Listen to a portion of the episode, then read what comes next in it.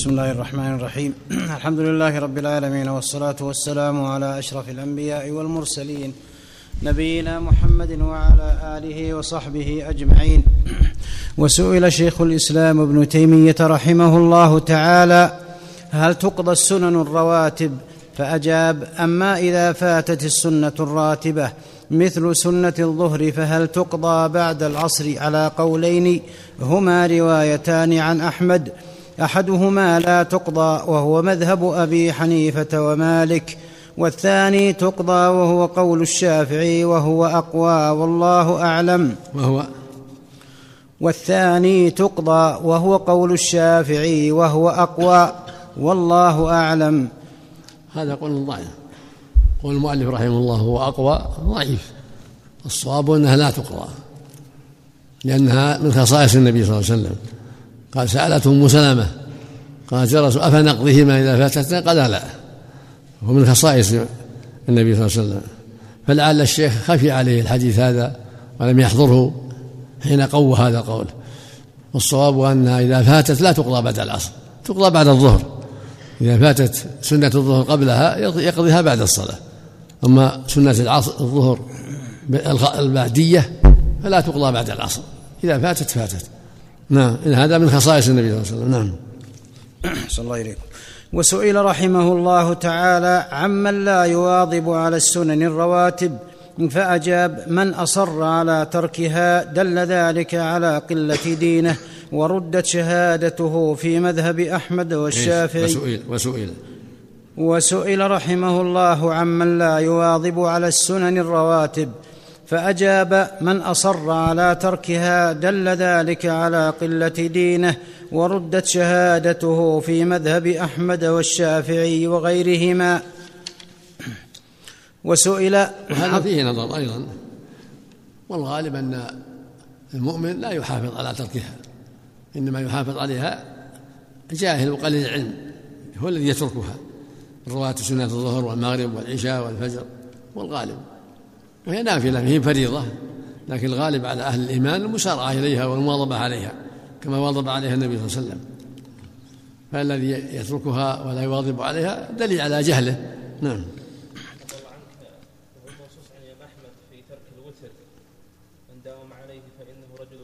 محل نظر أقول محل نظر. الصواب أنه لا لا شيء في ذلك ولكن المؤمن يدعوه إيمانه إلى أن يحافظ ويجتهد. لأن إيمانه يدعو إلى الفضائل الوتر من أكد الفضائل والنوافل. لكن كونه يكون عاصي أو رجل سوء ليس ليس الأمر كذلك. قد يعوقه عائق وقد يمنعه مانع من المحافظة في بعض الأحيان. نعم. نعم.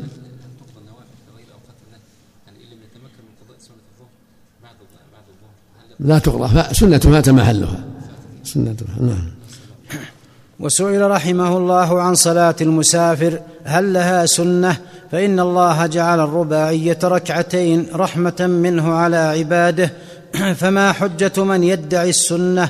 وقد أنكر عمر على من سبح بعد الفريضة فهل في بعض المذاهب تأكد السنة في السفر كأبي حنيفة؟ وهل نقل هذا عن أبي حنيفة أم لا؟ فأجاب أما الذي ثبت عن النبي صلى الله عليه وسلم أنه كان يصلي في السفر من التطوع فهو ركعتا الفجر حتى إنه لما نام. فأجاب. فأجاب أما الذي ثبت عن النبي صلى الله عليه وسلم أنه كان يصلي في السفر من التطوع فهو ركعتا الفجر حتى انه, أنه كان يصلي. أنه كان يصلي في السفر من التطوع. نعم من التطوع؟ نعم. من؟ من نعم. نعم. فهو ركعة الفجر حتى إنه لما نام عنها هو وأصحابه منصرفه من خيبر قضاهما مع الفريضة هو وأصحابه. وكذلك قيام الليل والوتر فإنه قد ثبت عنه في الصحيح أنه كان يصلي على راحلته قبل قبل أي وجهة توجهت به ويوتر عليها غير أنه لا يصلي عليها المكتوبة. وأما الصلاة قبل الظهر وبعدها فلم ينقل عنه أنه فعل ذلك في السفر ولم يصل معها شيئا. وكذلك كان يصلي بمنى ركعتين ركعتين ولم ينقل ولم ينقل عنه أحد أنه صلى معها شيئا. وابن عمر كان أعلم الناس بالسنة وأتبعهم لها وأما العلماء فقد تنازعوا في هذا هو الصواب. في السفر لا يصلى الرواتب لا سنة الظهر ولا المغرب ولا العشاء ولا ولا العصر. أما الفجر كان يحافظ عليها في السفر والحضر وهكذا الوتر والتهجد بالليل في السفر والحضر هكذا صلاة الضحى إذا صلاها في السفر لا بأس كما صلاها النبي يوم الفتح. نعم. وأما العلماء فقد تنازعوا في استحباب ذلك والله أعلم وسئل عن الصلاة بعد أذان المغرب وقبل الصلاة فأجاب كان بلال كما أمره النبي صلى الله عليه وسلم يفصل بين أذانه وإقامته حتى يتسع لركعتين فكان من الصحابة من يصلي بين الأذانين ركعتين والنبي صلى الله عليه وسلم يراهم ويقرهم وقال بين كل أذانين صلاة بين كل أذانين صلاة بين كل أذانين صلاة. ثم قال في الثالثة لمن شاء مخافة أن تتخذ سنة. فإذا كان المؤذن يفرق بين الأذانين مقدار ذلك فهذه الصلاة حسنة. وأما إن كان يصل الأذان بالإقامة فالاشتغال بإجابة المؤذن هو السنة فإن النبي صلى الله عليه وسلم قال إذا سمعتم المؤذن فقولوا مثل ما يقول ولا ينبغي لأحد أن يدع إجابة المؤذن ويصلي هاتين الركعتين فإن السنة لمن سمع المؤذن أن يقول مثل ما يقول ثم ثم يصلي على النبي صلى الله عليه وسلم ويقول اللهم رب هذه الدعوة التامة إلى آخره ثم يدعو بعد ذلك. وسئل وهذا هو السنة. السنة ألا يعجل. إذا أذن المغرب لا يعجل. حتى يتلاحق الناس. والسنة يصلي ركعتين. قال النبي صلى الله عليه وسلم بين كل آذان صلاة بين كل آذان صلاة. في اللفظ الآخر صلوا قبل المغرب صلوا قبل المغرب. ثم قال في الثالث من شاء. وكان الصحابة إذا أذن بادروا صلوا ركعتين. بعد الأذان المغرب. ثم تقام الصلاة بعد ذلك. هذا هو السنة. السنة لا يعجل بعد الأذان بل يؤخر قليلا حتى يتلاحق الناس واللي في المسجد يصلي ركعتين. هذا هو الأفضل. وسئل عن امرأة لها ورد من بالليل تصليه فتعجز عن القيام في بعض الأوقات فقيل لها إن صلاة القاعد على النصف من صلاة القائم فهل هو صحيح؟ فأجاب نعم صحيح عن النبي صلى الله عليه وسلم أنه قال صلاة القاعد على النصف من صلاة القائم لكن إذا كان إذا كان عادته أنه يصلي قائما وإنما قعد لعجزه فإن الله يعطيه أجر القائم. لقوله صلى الله عليه وسلم إذا مرض العبد أو سافر كتب له من العمل ما كان يعمله وهو صحيح مقيم. فلو عجز عن الصلاة كلها لمرض كان كان الله يكتب له أجرها كله لأجل نيته وفعله بما قدر عليه فكيف إذا عجز عن أفعالها؟ وهذا هو الصواب ما دل عليه الحديث المتنفل يعطى النصف إذا صلى قاعدا نافلة وهو يستطيع القيام يعطى النصف. أما إذا كان عاجز الله يكتب له أجرا كاملا كالقائم. كما قال صلى الله عليه وسلم إذا مرض العبد وسافر كتب الله له ما كان يعمل وهو صحيح مقيم. رواه البخاري رحمه الله. فإذا كان عاد يصوم يوم ويفطر يوم أو يصوم الاثنين والخميس أو ثلاثة أيام من كل شيء وسافر وترك من أجل السفر كتب الله له أجره. وهكذا إذا كان يتنفل قائما فلما كبرت سنه أو أصابه مرض جلس كتب الله له أجر المصلي قائما من أجل العذر. ويقول صلى الله عليه وسلم وهو في غزوة تبوك إن في المدينة أقواما ما سرتم مسيرا ولا قطعتم واد إلا وهم معكم حبسهم العذر. نعم. وسئل عن معنى قول النبي صلى الله عليه وسلم لا تجعلوا بيوتكم قبورا. فأجاب وأما لفظ الحديث اجعلوا من صلاتكم في بيوتكم وإذا لم تذكروا الله فيها كنتم كالميت وكانت كالقبور فإن في الصحيح عن النبي صلى الله عليه وسلم أنه قال مثل الذي يذكر ربه والذي لا يذكر ربه كمثل الحي والميت وفي لفظ مثل البيت الذي يذكر الله فيه والذي لا يذكر الله فيه مثل الحي والميت وهذا يبين ينبغي المؤمن أن يكون لبيته حظ من صلاته وقراءته. ولهذا قال صلى الله عليه وسلم اجعلوا من صلاتكم في بيوتكم ولا تتخذوها قبورا. لأن القبور ما يصلى عندها ولا يتخذ محل القراءة. فالمشروع للمؤمن أن يكون لبيته حظ من صلاة النافلة من قراءته. صلي في بيت الضحى صلي النوافل يتهجد في البيت يكثر القراءة في البيت. نعم. وسئل عن صلاة نصف شعبان فأجاب إذا صلى الإنسان ليلة النصف وحده أو في جماعة خاصة كما كان يفعل طوائف من السلف فهو أحسن. وأما الاجتماع في المساجد على صلاة مقدرة كالاجتماع على مائه ركعة بقراءة ألف ألف ألف قل هو الله أحد دائما فهذه بدعة لم يستحبها أحد من الأئمة والله أعلم. مطلقة تخصيص النصف من شعبان كله بدعة لا يجوز لعدم الدليل لأن الأحاديث في من شعبان ضعيفة. فقول الشيخ في بعض الأشياء الصواب بدعة الجميع. لا تخص آية النصف شعبان لا لا من الأفراد ولا من الجماعات إلا بدليل. مثل ما قال صلى الله عليه وسلم من أحدث في أمرنا هذا ما ليس فهو رد. من عمل عمل ليس على أمرنا فهو رد. فلا تخص ليلة النصف ولا غيرها بشيء إلا بدليل. نعم.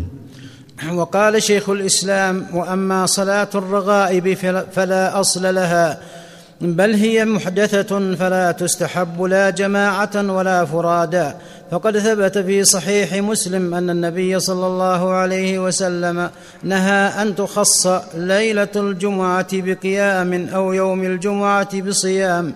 والأثر الذي ذكر فيها كذب موضوع باتفاق العلماء.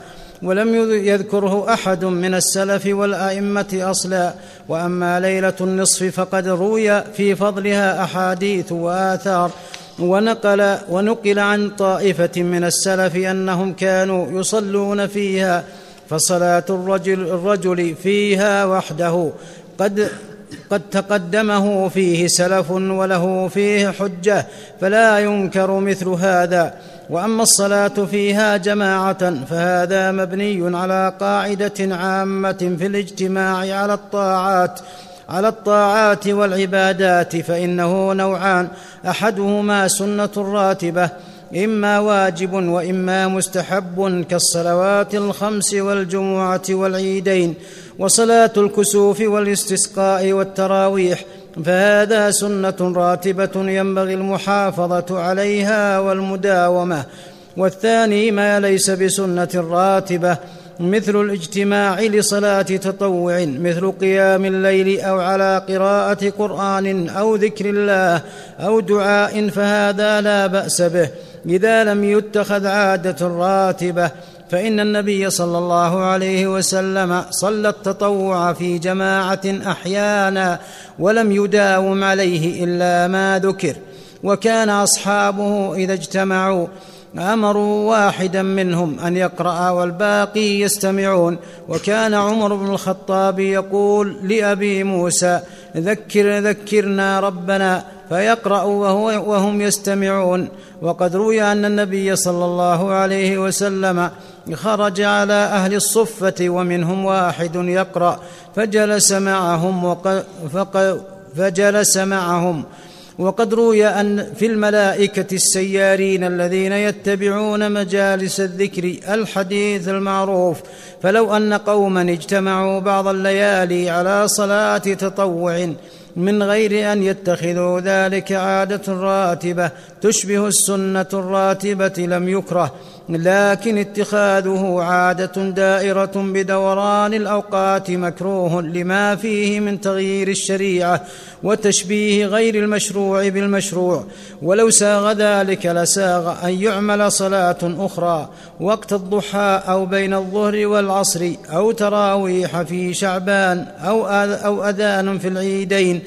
أو حج إلى الصخرة ببيت المقدس وهذا تغيير لدين الله وتبديل له. وهكذا القول في ليلة المولد وغيرها والبدع المكروهة ما لم تكن مستحبة في الشريعة وهي أن يشرع ما لم يأذن به الله. فمن جعل شيئا دينا وقربة فلا شرع بلا شرع من الله فهو مبتدع ضال وهو الذي عناه النبي صلى الله عليه وسلم بقوله كل بدعة ضلالة فالبدعة ضد الشرعة والشرعة ما أمر الله به ورسوله أما إيجاب أوامر أما إيجاب أم ورسول والشرعة ما أمر الله به ورسوله أمر إيجاب أو أمر استحباب وإن لم يفعل على عهده كالاجتماع في التراويح على إمام واحد وجمع القرآن في المصحف وقتل أهل الردة والخوارج ونحو ذلك وما لم يشرعه الله ورسوله فهو بدعة وضلالة مثل تخصيص مكان أو زمان باجتماع على عبادة فيه كما خص الشارع أوقات الصلوات وأيام الجمع والأعياد وما وكما خص مكة بشرفها والمساجد الثلاثة وسائر المساجد بما شرعه فيها من بما شرعه فيها من الصلوات وأنواع العبادات كل بحسبه. وبهذا التفسير يظهر الجمع بين أدلة الشرع من النصوص من النصوص والاجتماعات فإن المراد بالبدعة ضد, ضد الشرعة وهو ما لم يشرع في الدين فمتى ثبت بنص أو إجماع في فعل أنه مما يحبه الله ورسوله خرج بذلك خرج بذلك عن أن يكون بدعة. وقد قررت ذلك مبسوطا في قاعدة كبيرة من القواعد الكبار. وقال رحمه الله وهذا الذي قال المؤلف رحمه الله. والصواب صلاة الرغائب صلاة يفعلونها في أول ليلة من رجب يفعلها البدع يقال لها صلاة الرغائب. وهي بدعة مثل ما قال المؤلف رحمه الله. كذلك هنا يخص ليلة من الليالي في غير رجب أو يوم من الأيام بعبادة لم يشرعها الله كل هذا ما يجوز. لأن الله جل وعلا قال أم لهم شركاء شرعوا لهم من الدين ما لم يأذن به يذمهم. قال النبي صلى الله عليه وسلم من عمل عملا ليس على أمره فهو رد. فلا يجوز لأحد أن يحدث شيئا ما شرعه الله. أما إقامة الجماعة بعض الأحيان من غير اعتياد فلا بأس. النبي صلى الله عليه وسلم زار أم أنس جدة أنس في بعض الأيام وصلى عندهم الضحى جماعة وصف معه أنس واليتيم ضمر خلفه وصلى العجوز خلفه وزار عتبان ذات يوم وصلى عنده جماعة الضحى عليه الصلاة والسلام. فإذا صلى اجتمعوا في مكان من غير قصد وصلوا جماعة في بعض الأحيان ضحى أو قرأ عليهم قاري يفيدهم كان كل هذا طيب.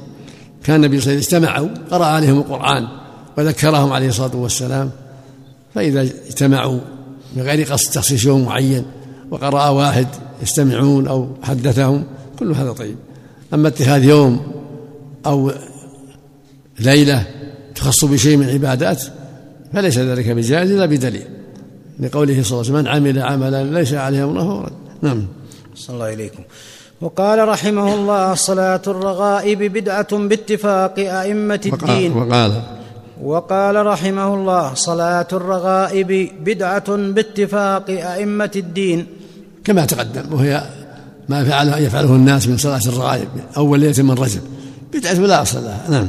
لم يسنها رسول الله صلى الله عليه وسلم ولا أحد من خلفائه ولا استحبها أحد من أئمة الدين كمالك والشافعي وأحمد وأبي حنيفة والثوري والأوزاعي والليث وغيرهم وغيرهم والحديث المروي فيها كذب بإجماع أهل المعرفة بالحديث وكذلك الصلاة التي ذكر أول ليلة جمعة من رجب التي تذكر أول ليلة جمعة من رجب وفي ليلة المعراج وأل كذلك ليلة الإسراء والمعراج يقولون 27 من رجب الاحتفال بها كلها بدعة. نعم.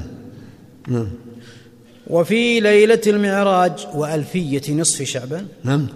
وألفية نصف شعبان. نعم. ألفية نصف شعبان. إيش؟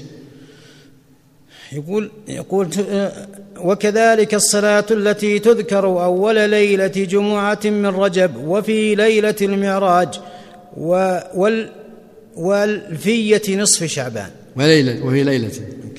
وفي ليلة النصف من شعبان. وفي ليلة النصف من شعبان. نعم. نعم. لأنهم يقرؤون قل هو الله أحد ألف مرة. نعم. سميت ألفية لأنهم يقرؤون قل هو الله أحد كل هذا بدعة. نعم. بدعة. نعم. تقرأ على أنها ألفية نصف شعبان؟ نعم. ألفية نصف شعبان. ألفية ألفية نصف شعبان يمكن قصده قراءة قل هو الله في نصف شعبان. هي بدعة. قراءة ليلة النصف من شعبان أو قراءة قل فيها ألف مرة أو مئة مرة أو أكثر وقبله بدعة. نعم.